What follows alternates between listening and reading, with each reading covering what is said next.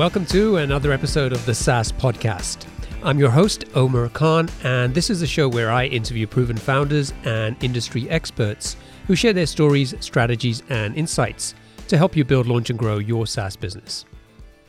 In this episode, I talked to Sunil Patro, the founder and CEO of SignEasy, a user friendly electronic signature and contract workflow platform to sign, send, and manage agreements. In 2009, Sunil was traveling in Mexico and waiting for a new job offer.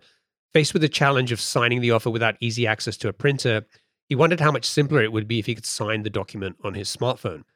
That was the light bulb moment that kicked off Sunil's journey to create SignEasy. With a background in software development, Sunil spent six months researching the idea before launching SignEasy as a mobile app. Within the first year, and with a bit of luck, the app generated around $10,000 a month. This early success motivated Sunil to keep pushing forward with the product, ultimately hitting the milestone of a million dollars in annual revenue. But after five years of concentrating on the mobile app market, Sunil recognized an opportunity for growth and decided to pivot SignEasy towards a B2B SaaS product.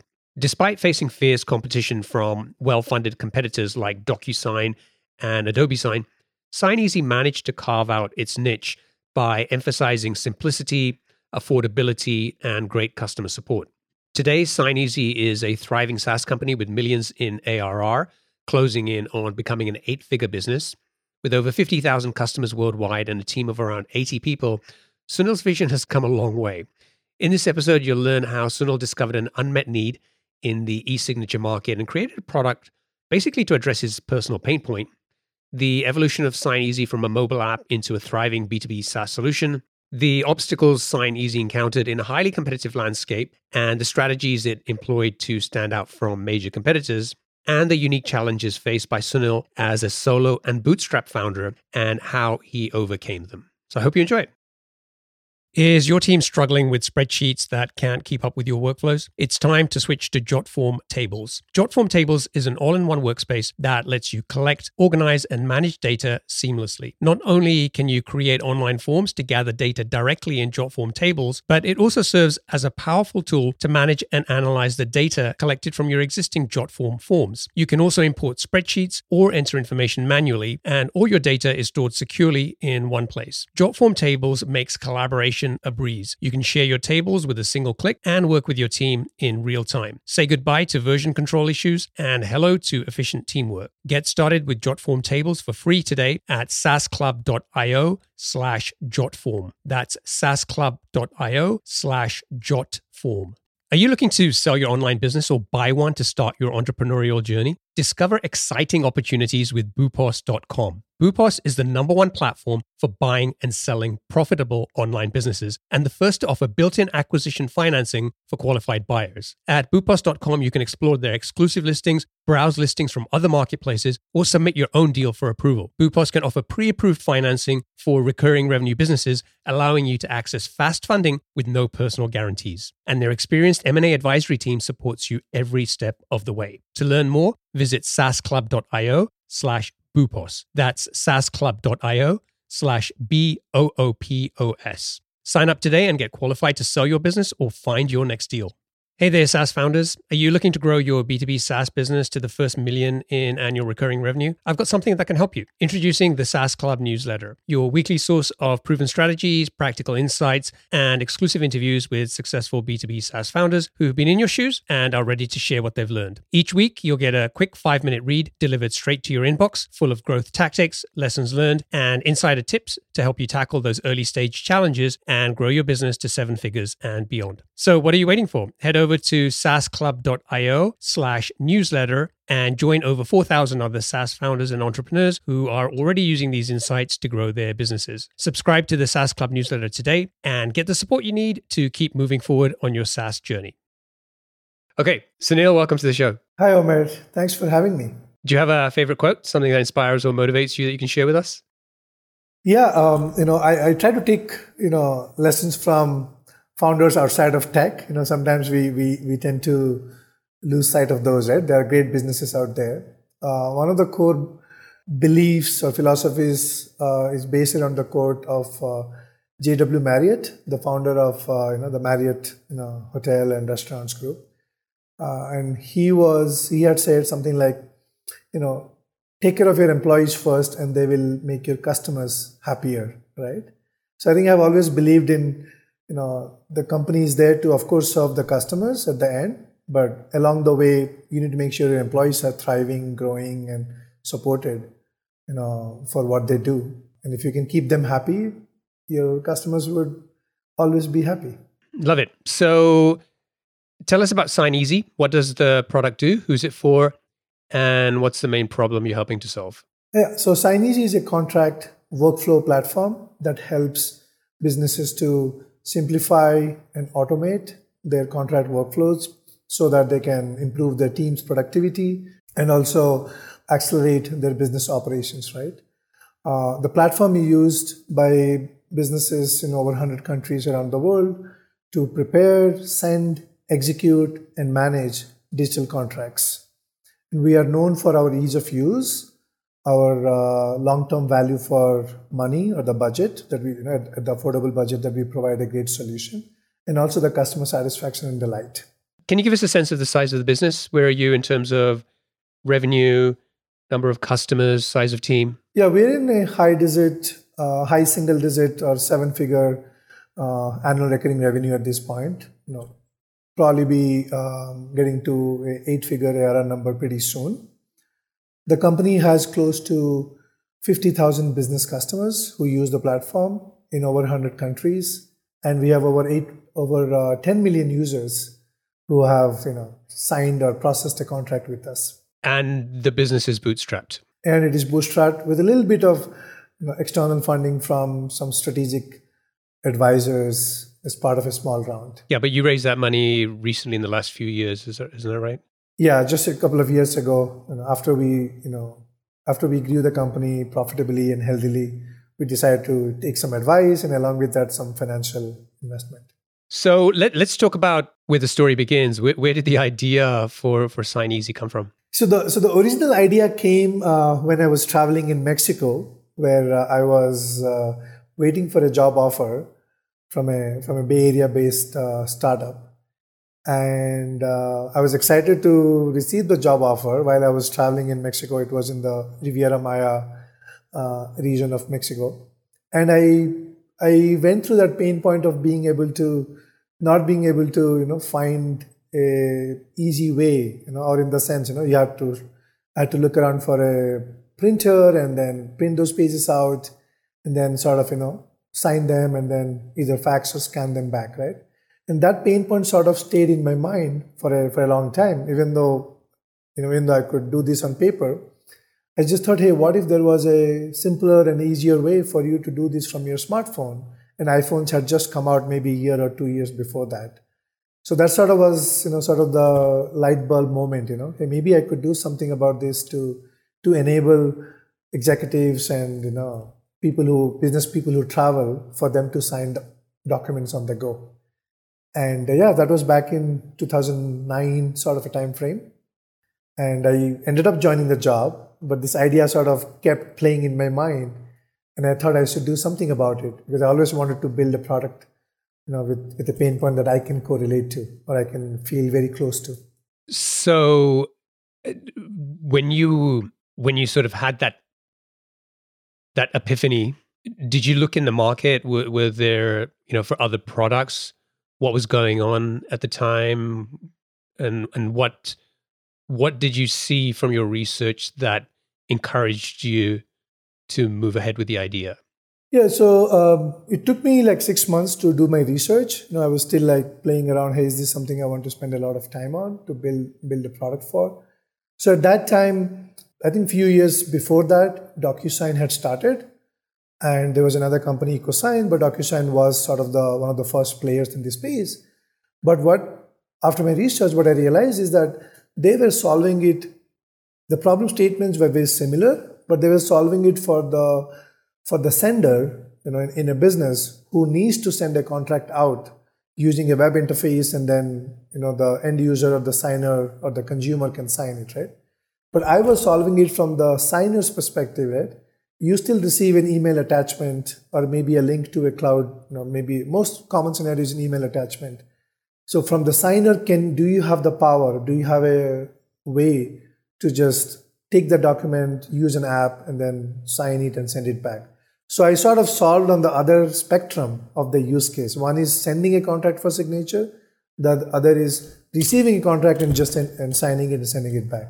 So I sort of started from this from this end user focused pain point, and that was the core differentiation um, for our mobile app that we built, and that sort of took off from there. You know, because of the unique value we provided to, you know, this innovation that we provided to end users. Okay, so so in those in those early days, it was the the idea was if anyone sends you a PDF or something, it should be easy for you to sign that and send it back. You should have the power. You should not rely on somebody using a using a e-signature platform to send it to you. Here it's just you have the power to install the app and upload the document and sign and fill and send it back. Yeah. Okay, great. So uh, about six months of research, and then um, assume you started building the product. You you have a you know a background. You're you're you're, you're a developer by by trade. Being able to code as a founder is a blessing, but it can also be a curse because we tend to build things too quickly sometimes. So, what did you do, and and uh, how long did you spend building that first version of the product? Yeah, that's right. You know, like since I have the since I have the experience to build uh, you know software at that time, but I needed somebody who could who I could pair up with specifically for the iOS side of things. I knew how to do web programming and server programming. And I wanted to, instead of me spending the time to learn on my own, I wanted to fast track it. So basically, I hired a developer through through a friend's network. Uh, I was in the US, and this person was based in uh, India at that time. So I hired him. I hired him, and uh, we sort of started working on different pieces of the software right? Um, and took us close to nine to 10 months to launch the first version of our app.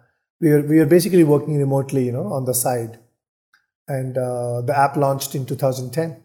So I, I know for, for, for, context for people who are listening to this, the first five years or so of Sign Easy, it was really just an app. And then beyond that, I, I guess around 2015 is when you started to build out you know uh, the web version and and you know yeah. and also sort of pivoted a little bit on the on the sort of the target customers. So tell me a little bit about what was the experience. So you you build a product the app get it into the app store and what happens? Millions of people are downloading it. Yeah exactly. So it was all organic right within few weeks or maybe a month of launching the app we were one of the first mobile e-signature apps at that time. Even DocuSign didn't have one at that time because we were innovating for the end user, right? So we, we, we sort of saw some recognition from Apple themselves where they featured the app on, on their app stores as a new and noteworthy apps. And that sort of, you know, started giving us thousands of downloads to tens of thousands of downloads on a monthly basis. And we started seeing the traction, right? People are uploading PDF documents and then inserting a signature or initial or, or putting a date on it and then sending it out. That sort of instantly validated, uh, even though I knew it's a pain point that I have solved, I have faced myself, and of course there will be a lot more users like this. But this was the real validation from from Apple and also the users on, on App Store. And I think within few years, uh, we sort of just expanded to you know even Android. Uh, we launched our iPad app. So it was sort of iPhone, iPad, and Android and Android tablets. And across all these platforms, uh, the user experience and the and the uniqueness of the, the, the feature that we were providing, right? It was sort of attracting a lot of attention from our partners like Apple. So we started seeing ourselves getting featured in even countries outside of US, right? The app was originally launched in the US, but we localized the app. We were able to monetize because in-app subscriptions, it was very self-served you try the free version, you like it, you want to sign more documents, or you want a you know an advanced feature maybe, and people would buy the higher plans. So the first four or five years, basically, it was working closely with Apple and Google to make sure we are the best e-signature app for end users, you know, professionals and consumers and small businesses. So uh, presumably, if you're targeting uh, consumers or or prosumers, as you said, they're probably a little bit more price sensitive than charging an enterprise business. Yeah. So w- what were you charging? Was it a was it a one time thing? Was it did they buy credits? Was it monthly subscription? So it, it started with the one-time thing. You buy once and then you can use it, you know, lifetime, right?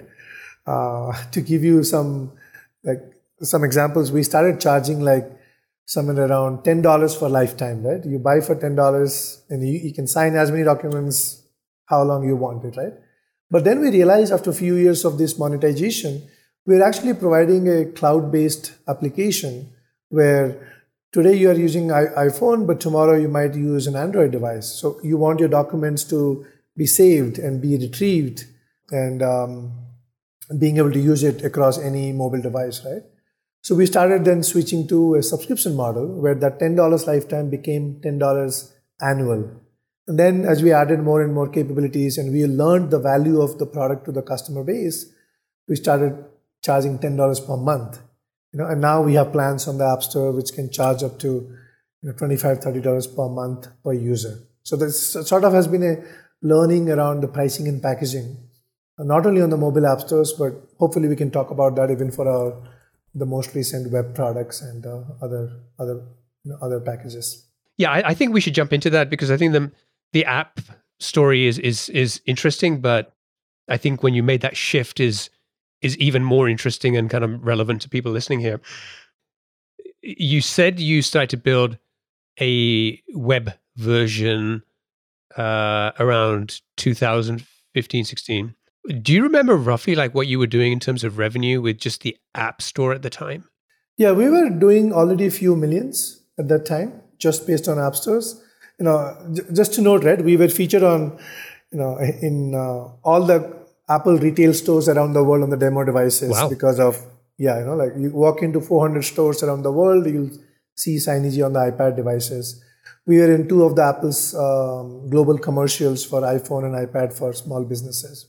So based on that, we sort of, you know, became one of the top 100 grossing apps and that helped us to, you know, monetize without any effort, build the best product and then people are downloading and they're buying for it. That gave us, uh, made us, you know, basically reach few million dollars of ARR without any marketing team, just product, right? So I want to ask you about that before you go on. What does it take for someone to get Apple to promote your product like that? Was this like you going out and finding people at Apple and trying to make a case for your product? Or was it just based on what they were seeing with the activity in the App Store and reviews that that kind of led to this? Yeah, I think we were one of the one of the first pioneers in the mobile e-signature world, right?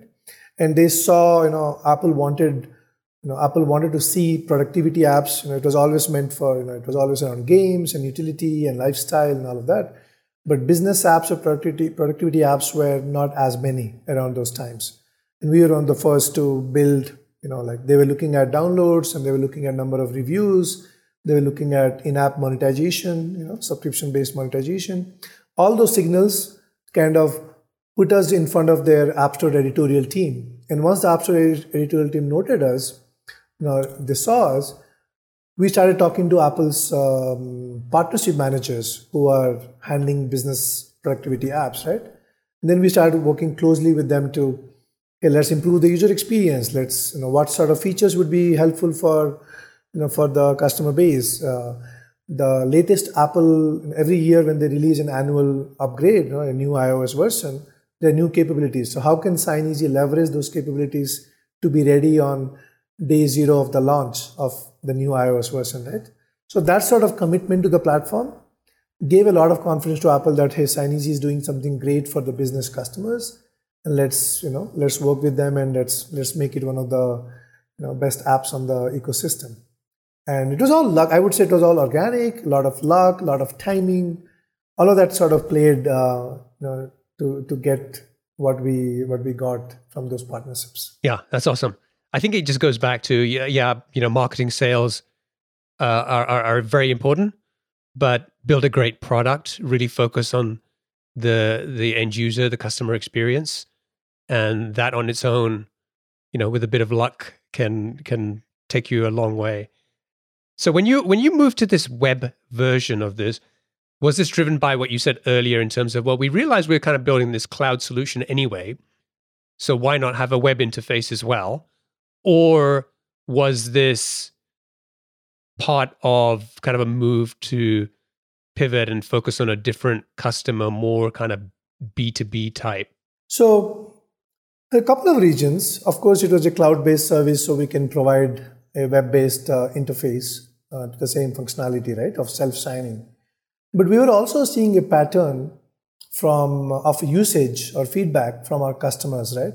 Most of these users were already business professionals, right? So they're happy with our mobile app, but somebody in their company, you know, also needs to be whether they're in HR or maybe in sales or operations. They're not on the go. They are desktop, you know, they're office-based professionals, right? And they started looking for, hey, do you have a do you have the capability to send a contract out for signature? You're doing it great for receiving a contract and signing it. What about the other side of the pain point, right? So these two sort of feedback, no, hey, we are a cloud-based solution. Let's anyway do web, but we also need to go up the value chain and solve for other use cases that are needed within an enterprise or a business. And we already have great affinity or great recognition among our mobile user base, customer base. So that sort of led us hey, we need to invest in expanding the product capabilities of you know being able to you know send contracts out for signature and manage those contracts in a in a single repository, right? Various folks will be sending sales contracts or employment contracts or NDAs, but you need a single repository or interface for you to organize and retrieve and give visibility, right? And those sort of that sort of meant that hey, we need to we need to also provide a web-based um, platform.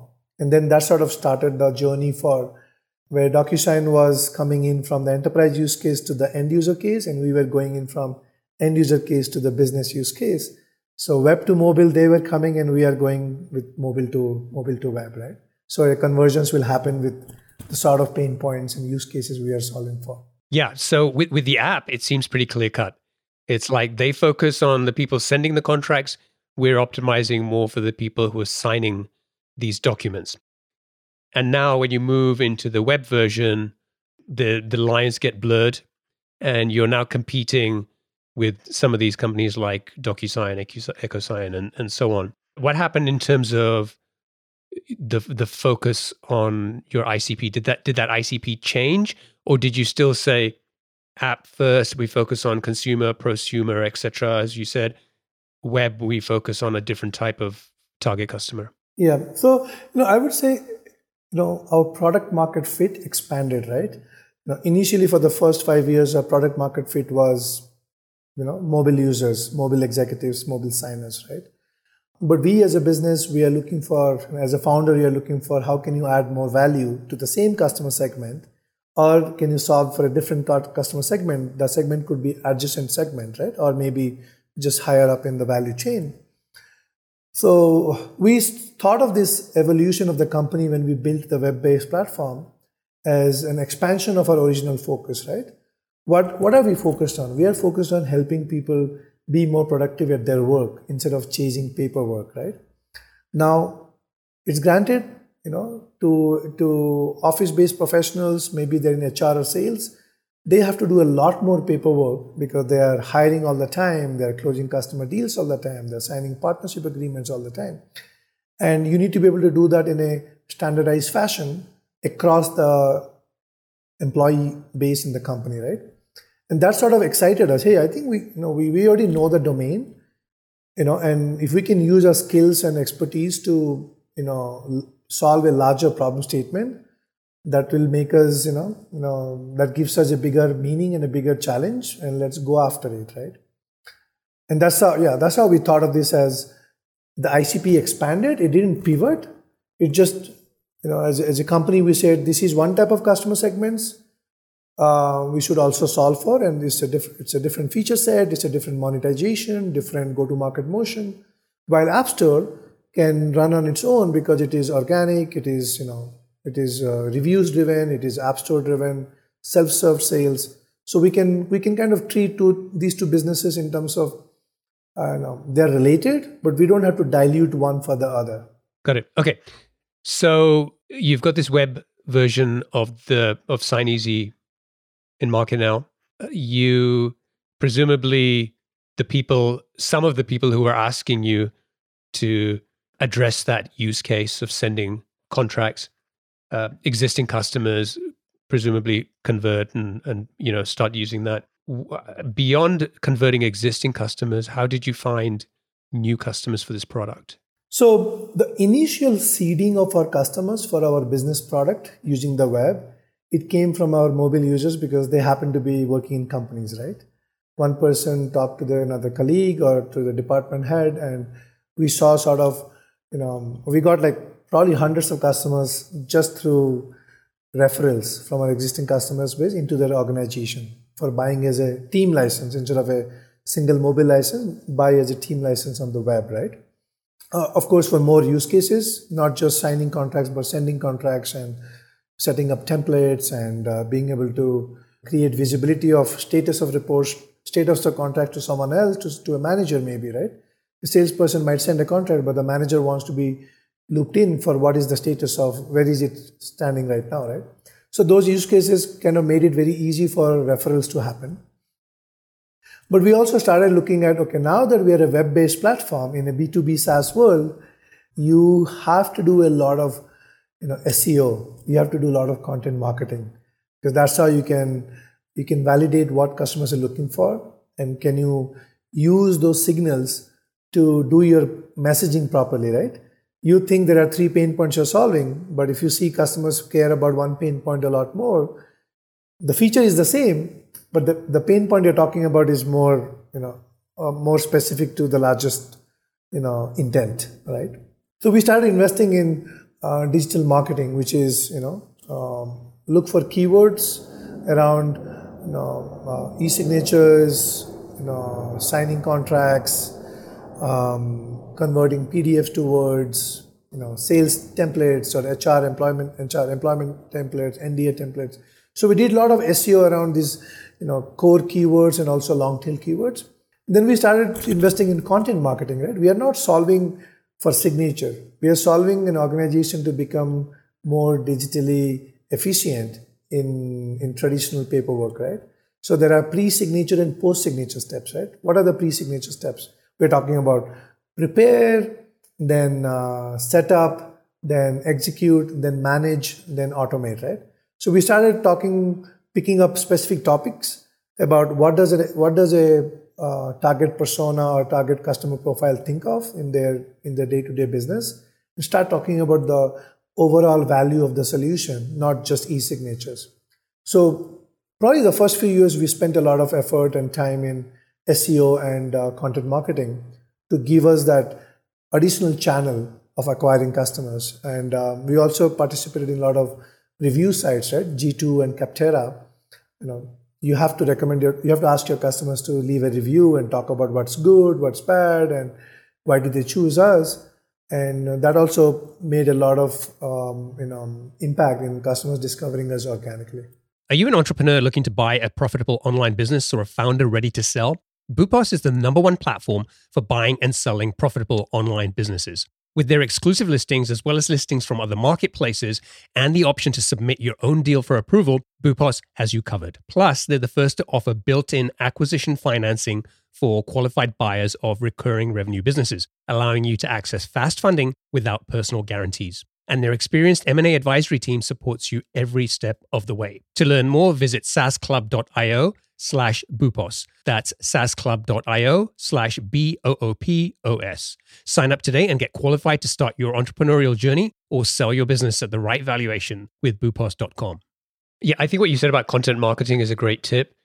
When you explain it, it sounds obvious, but when you're in the middle of the trenches trying to figure out what type of content to create for customers, it's very easy to to kind of get lost. And in that scenario, you know, you could easily have been in a situation where it's like, well, we want to do content marketing, but how much content can you write about sending and signing contracts, right? So, you know, just the idea of like moving up a level, thinking a little bit broad, more broadly about, you know, what are the benefits to the business beyond just sending and receiving these contracts, I think is really smart and and something hopefully that. Um, yeah, I mean, one example I can talk about if it helps is, you know, why do people use electronic? Why do businesses use electronic signatures, right? They want to appear professional and more modern to their to their prospective customer or a partner that they want to you know engage with right you using electronic signatures means that your time to closing is faster. The customer thinks you are a more modern business, so they would want to work with you instead of somebody who is asking them to, you know, mail and scan the contract, right? And there's a lot of errors that happen. It's cumbersome. You know, you could you could leave out certain fields. You know, it could uh, it could be expensive. It could be time consuming. And this these are the topics you want to talk about. You know, a, a business always wants to appear more professional to be competitive in front of in their industry in electronic signatures or digital contracts can go a long way in forming that perception. Tell me uh, a little bit about how you think of competition. I think in the in the first five years in the App Store, building the apps, you had a a great start, built a solid reputation, got some traction there with some help from Apple. When you move into web and you you know you kind of said like b2b saas you're now competing against the the people that you said we're not competing against for the first 5 years so just as a as a founder how much time do you put into looking at competitors thinking about competitors and and how much of it is just focused on your customers and what they're telling you? Yeah i mean it, it's both right? Uh, i think you you you get inspiration for sure because you know, there are great companies out there who are solving for a similar problem statement and you need to learn from the industry right? So you're learning from your own customers. You're, you're learning from your customers feedback about your competitors that you can find in G2 Crowd and Capterra and other review sites. Some people will talk about you, know, you can always scan their reviews and find out what are they not doing correctly but customers care about can we solve it better for for these customers so that we can we can be the go-to choice for them right and also looking at competitors, you know, um, it's sort of like it's part of our uh, you know uh, awareness. You know, uh, hey, we have our own thinking around what should be the product strategy that that that sort of aligns with our you know target customer personas or customer segments, and also our go-to-market motions. Right, our go-to-market motions are more inbound. That means we have to build products with features that seem easy to work, right? But they're sophisticated, but they seem easy because we don't want them to go through a salesperson all the time. They should be able to try the product, buy one seat, and then expand to more seats or more teams if they want, right? So when we when we track competitors, it's uh, you know um, you cannot ignore them, but at the same time you cannot be fixated on them. No, you know, customer is the is the king, and um, competitors can help you inform inform in terms of you know um, just a broader market sentiment, market patterns that we should be aware of. How did you figure out how to differentiate uh, the product when you're competing against you know the DocuSigns of the world? Our namesake SignEasy. We always felt if our mobile apps are so easy, which is why Apple promoted us or featured us heavily and they recognized us, we need to bring that same experience into uh, a bigger real estate, right? In a mobile, in a, you're working with a limited screen space, and if you have done a great job there, you should not lose sight of that when you add more features or more functionalities to your web product because now you're handling the sending side, managing side, organizing side of the contracts, right? So we sort of kept, we sort of took it to, you know, took it to, to our heart very seriously, our namesake. We must be easy to use we must be easy to do business with. That means easy to buy with, easy to do customer service with. And we must be easy to set up. The setup should not require, you know, professional services or or a trainer, you know, an organization trainer to come in and set up the system for the employees to use, right?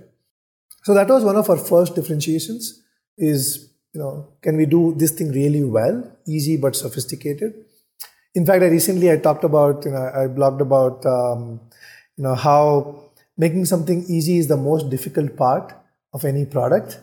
And uh, it should be so easy that people don't even notice it. You know they always take it for granted because design is behind the scenes right?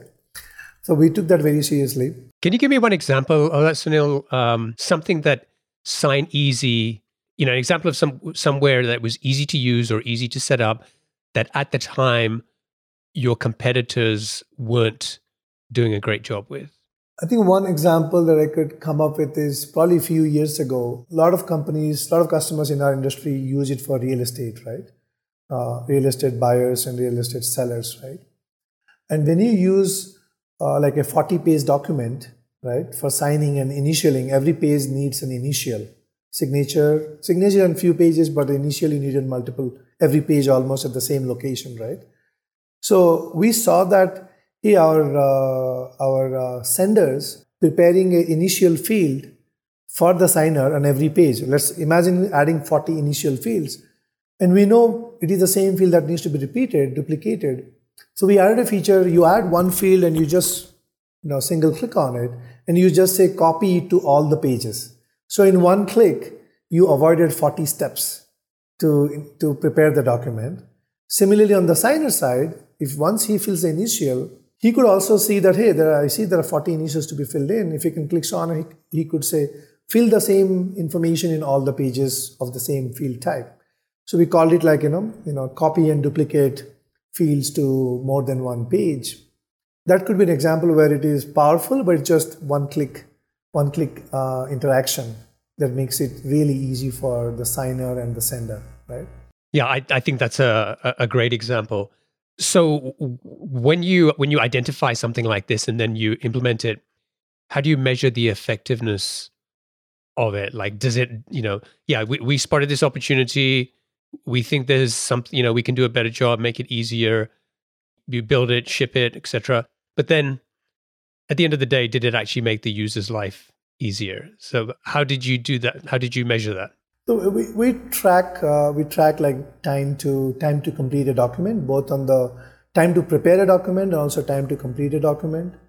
And um, you know when we see that you know the same field is you know in a given document signature field or initials field is more than a certain count, obviously you know we could we could segment the time to complete of documents with single fields versus time to you know complete a document with single fields on all pages, right? and the time difference would be multi, it will be order of magnitude difference. So that's how we'll use our analytics to cohort, to, to split it into different cohorts of you know, documents or types of uh, you know, preparation or types of uh, completion, and we could compare the time. So those would be some, some ways we could measure the effectiveness. Now, some of the features that we build are not necessarily monetizable, right? We build it to increase the delight. So if it is a delight focus functionality, then you use it through usage or repeat usage or time to complete. But if you add a differentiating feature, which is easy, and you want to monetize it, then you look at how many people upgraded to a higher plan because they saw a paywall. You know, hey, I want to use this feature, but there's a paywall on it. So they have to upgrade to that plan, and you can track the conversion path to know that you know the effectiveness of uh, you know, that particular feature. So I think you said once um, after the first five years of building the app, you moved to the the web version, and you were you were doing seven figures or yeah, we're doing a few millions already. Yeah. Did Did you at any time in those five five years or so think about raising money? You know, um, it's sort of a serendipity that um, once you you know once you get the taste of profitability, right? Once you're profitable, you sort of know, hey, you feel like you have more, you know, more choices, right? To decide what the success criteria of your company should be, right? And I felt that, you know, um, once you, uh, and this is this is my thinking at that stage, right? You know, we have a small team of around 20 people by that time. We're talking about 2015, 2016. We have a small team. We are extremely passionate about you know, solving this mobile app you know, use case and Apple and Google are recognizing us. And we are just happily solving, you know, listening to customers' feedback, looking at support tickets and looking at what else can we build because I was the first user. The good thing in my case is I'm the first user of the, it's like a perfect founder problem fit. Now there's product market fit and then there's a founder problem fit. So I always had a vision of, hey, what else can we do to make my life easier because I'm running a business. Uh, you know, I have a 20 member team. So I, I should be looking at more use cases that's needed at SignEasy. And hopefully that applies to other small businesses which are using our mobile app, right?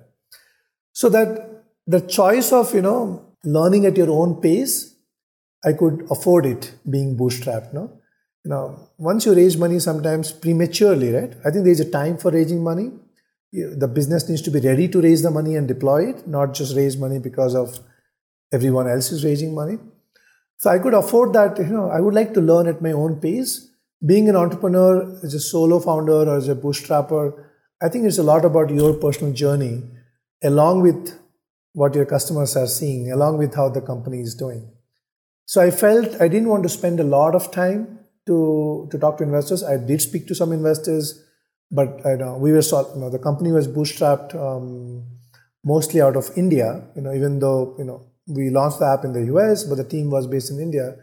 I felt the the investors were not ready to see this problem statement being solved when the customer segment was mostly in North America. Right? But now people have warmed up to B2B SaaS in India it's one of the fastest growing B2B SaaS markets, right? But at those times, 2015, 16, there were not a lot of B2B SaaS companies made in India and built for the world.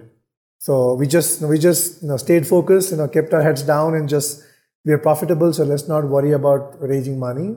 You know, let's let's just make the best mobile app on Apple and Google platforms. Now, you're also a solo founder, and the conventional wisdom or advice is don't build a SaaS business as a solo founder. Yeah. Have a founding team.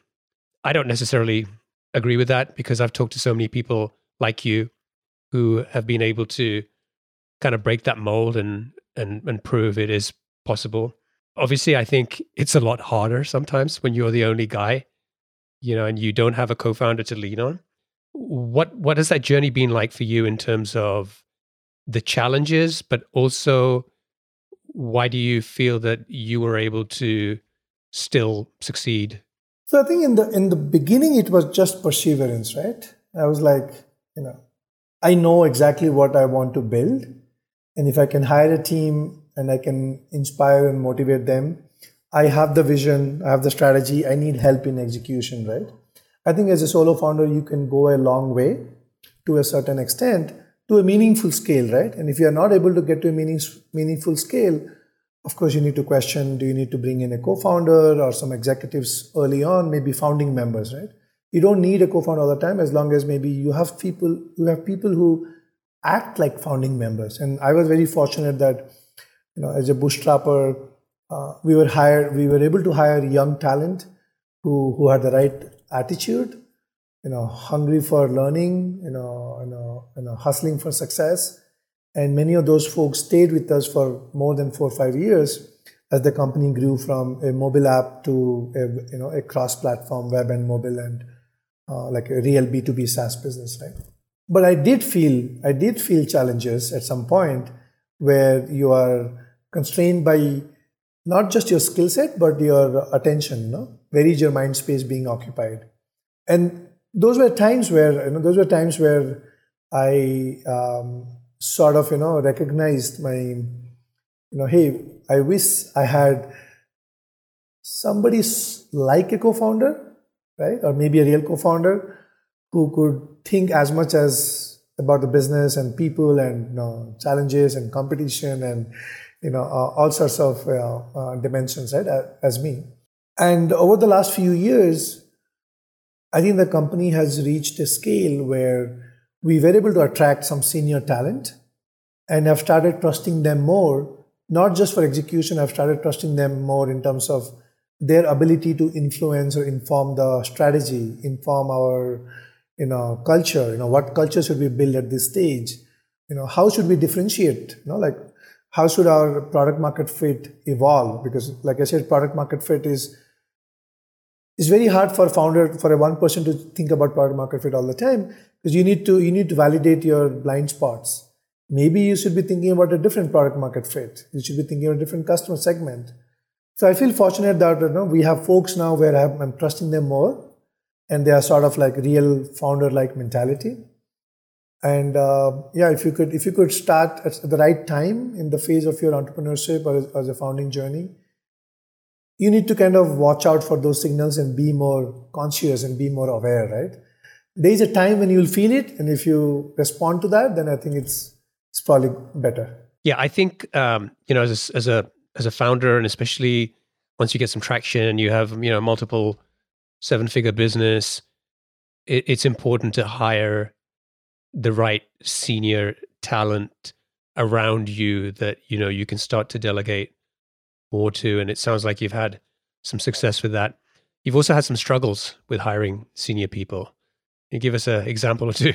Yeah so i think uh, i think the difference is when you hire senior people without any expectations right? They should not have any expectations that they will come in and you know only do strategy not do execution because you, know, you have to be hands on uh, depending upon the stage of the company right so when I hired, uh, and I, I, I, tried to hire, let's say, chief marketing officer, you know, to think about marketing and sales because I'm a product centric founder. Uh, I, you know, product and customers is my first nature, and sales and marketing is a muscle I'm building as, as a founder needs to. So when I hired, um, when I tried to hire very senior people who are maybe who could be the right fit, maybe two stages later or one stage later, maybe 24 months later, they would be a good fit. But if you hire them early enough, then you're not enabling them with the right resources.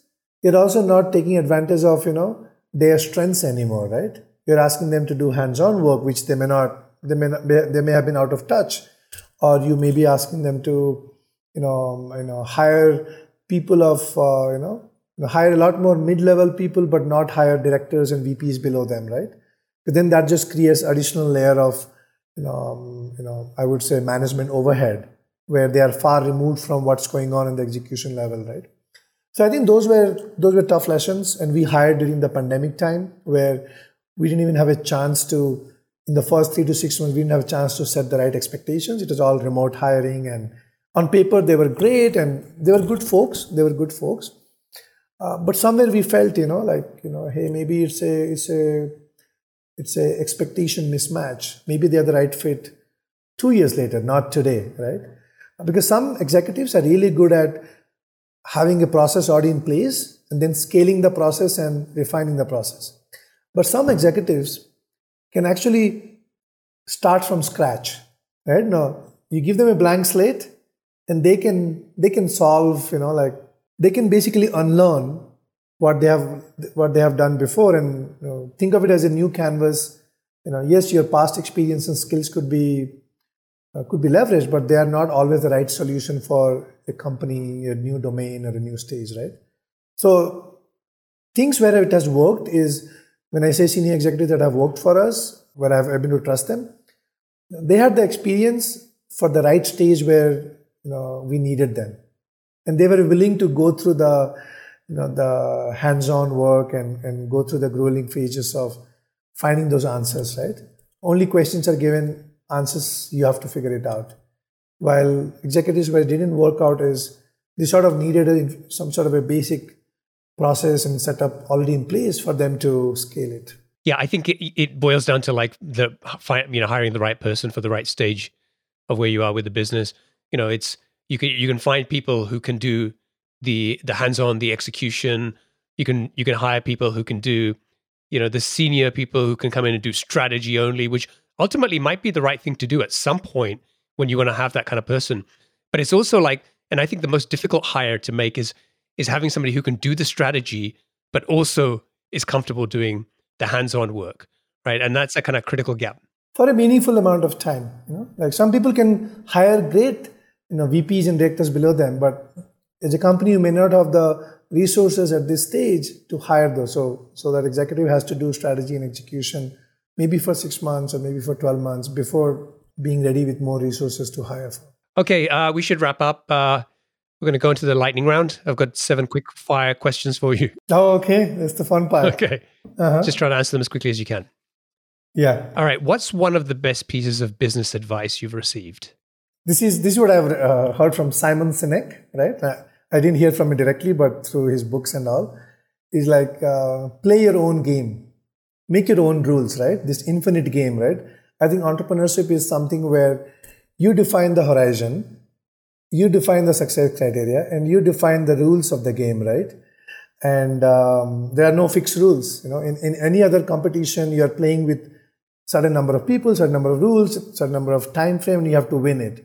Here you decide what is your uh, you know winning uh, checkpoint and what are the environments for that, right? So I think that's play the infinite game is, is something I feel you know I resonate really well. I, I really like that. I haven't heard that before. Uh, what book would you recommend to our audience and why? Yeah, so um, there are many books, but you know, most recently, I think uh, I did a, you know, basically I did a rereading of uh, Ikigai. This is this is the this is the book about uh, the secret, the Japanese secrets to a long and happy life. You know, as, as an entrepreneur, um, you know, you need to still have some balanced few things outside of your company, and it just talks about you know how to live a you know, how to live a balanced life, um, happy and a, and a long life. So I think that's a great book to be to to be grounded when you're you know when you're you know you know having big ambitions and big plans, but things don't always go as per the plan or right. So you need something to ground you. So that's a great book I would recommend. Do, do you remember the author? It's a uh, it's a very pop. It's a very famous. They have two editions now, uh, volume one and volume two. Iki Ikigai is spelled as I K I G A I. Ikigai. It's it's actually because I, I have a Ikigai book as well, and uh, I li- I liked it so much. I bought the Kindle book. I bought the hardback book because it's just it's one it's one of those books that feels appropriate to read on paper. I don't know why. Yeah, I think uh, the author's name is uh, uh, Hector, Hector, Garcia, the Spanish author who lived in Japan and uh, sort of studied the Japanese folks. We will uh, include a link to that. Uh, what's one attribute or characteristic in your mind of a successful founder? Yeah, I was thinking about that. I think there are two perseverance you need to get through day to day and uh, optimism, right? You just have to be optimistic at all times to to get to get to success at some point in your in your entrepreneurial journey. What's your favorite personal productivity tool or habit? It's a hack that I use. I don't think it's a big hack. It's a small hack. Uh, I use WhatsApp, WhatsApp group, where it's a group with just me as a member. I use and I write down my you know ideas, thoughts. I leave voice notes related to work, related to life, just as a message to myself in WhatsApp, right? So it's a one-person group group chat, and I think that's a great great productivity hack for me. Yeah, that's a great idea. Uh, what's a new or crazy business idea you'd love to pursue if you had the time? I think I think I'm happy doing what I'm doing. You know, I haven't thought about anything else. You know, there's a, there's a lot to solve in in our space of SignEasy, and um, probably is going to be is going to stay like that for for a meaningful future. A committed founder. What's uh, an interesting or fun fact about you that most people don't know? I have insane amount of curiosity, so I will I have a habit of picking random videos from TED, you know, TED or YouTube, just to learn some on random topics, just to kind of feed my curiosity, and I do that very very regularly. Uh, and uh, finally, what's one of your most important passions outside of your work? I, I love uh, I love to ski, and uh, you know, a few years ago I started flying a drone. So those are two things I do to take off take off my mind off of work. Yeah. Sunil, thank you so much for uh, for joining me, sharing your story, uh, unpacking the last 12, 13 years of of building this business and and some of the ups and downs along the way. If people want to check out SignEasy, they can go to signeasy.com and uh, also find you in the App Store, I'm sure. And uh, if folks want to get in touch with you, what's the best way for them to do that? They can uh, reach out to me on Twitter. Uh, Twitter handle is S P A T R O, S Patro. I also have a LinkedIn newsletter where I talk about you know lessons of building building a company or a startup in a healthy and a sustainable manner. It's called uh, the Signature Startup. It's a newsletter on LinkedIn. We'll uh, we'll try to include a link in the show notes to that.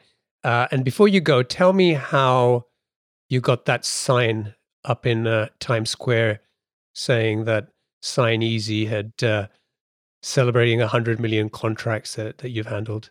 Yeah, so it, it, it was a great milestone we were uh, we were waiting for to to kind of celebrate for our for our own team and also for you know for our uh, partners and investors who have supported us right um, around December of last year, we reached officially 100 million contracts milestone where a customer has either have them processed with our platform or have they have sent it for a signature, right? And the way we went about is, you know, we uh, we are seeing a lot of startups make funding announcements, but we wanted to talk about something else, and this felt like you know a great way to you know to talk about uh, you know the the trust and uh, and the credibility and um, you know love that our customers have shown with their most important or critical business or sensitive business contracts, right? So yeah, so we reached out to. I think there are you know we worked we worked with an agency and that agency connected us with uh, you know some slots. We in-house in-house the entire creative was created in-house, and we also put up a billboard in in in 101 uh, Bay Area just as part of the same uh, campaign. Yeah, so that was a good that was a really good one for you know to get our brand to get our brand out you know through a Times Square placement. That's awesome. A great milestone, by the way. Congratulations. Yeah. Great. Well, thank you so much for joining me. Uh, it's been a pleasure. Uh, I wish you and the team the best of success for the coming years. Thank you, Omar, and thanks for giving us the opportunity to share our story and uh, and learnings. My pleasure. Cheers. Take care. Bye. Are you still wrestling with rigid spreadsheets that slow down your team? Jotform Tables is a solution you've been looking for. Jotform Tables combines the power of a spreadsheet with the flexibility of a database. You can collect your data through customizable online forms, and Jotform Tables automatically organizes and stores all the data submitted through your Jotform forms. You can also import and export files and collaborate with your team effortlessly. All changes are synced in real time, so everyone is always on the same page. But Jotform Tables is more than just a spreadsheet alternative with conditional formatting, data visualization, and more than 250 integrations. It's a complete productivity platform for your team. You can even automate tasks and workflows to save time. Ready to centralize your data, boost your team's efficiency, and take your productivity to new heights? Sign up for free at saasclub.io slash jotform. That's saasclub.io slash jotform. Do you dream of owning a profitable online business or are you looking to sell yours? Boopos.com is the number one platform for entrepreneurs and founders alike. With Boopos, you can discover exclusive listings, browse listings from other marketplaces, or submit your own deal for approval. As the first platform to offer built in acquisition financing for qualified buyers, Boopos makes it easier than ever to acquire a recurring revenue business without personal guarantees. Their experienced M&A advisory team is dedicated to supporting you throughout the process, ensuring a smooth transaction. Don't miss out on this exciting opportunity. To learn more, visit saasclub.io slash boopos. That's saasclub.io slash B-O-O-P-O-S. Sign up today and get qualified to sell your business or find your next venture. Hey, are you struggling to grow your SaaS business? Well, you're not alone. But the good news is you don't have to settle for slow growth. The right tools can be a growth game changer. And that's where the SaaS Toolkit comes in. This free guide cuts through the noise and shows you the 12 essential types of tools successful SaaS startups have used to get to seven figures and beyond. It gives you specific examples and makes practical recommendations to help you find the perfect growth tools for your needs. So stop feeling stuck. Visit thesaastoolkit.com to download your free copy and unlock the growth potential you've been missing. That's thesaastoolkit.com.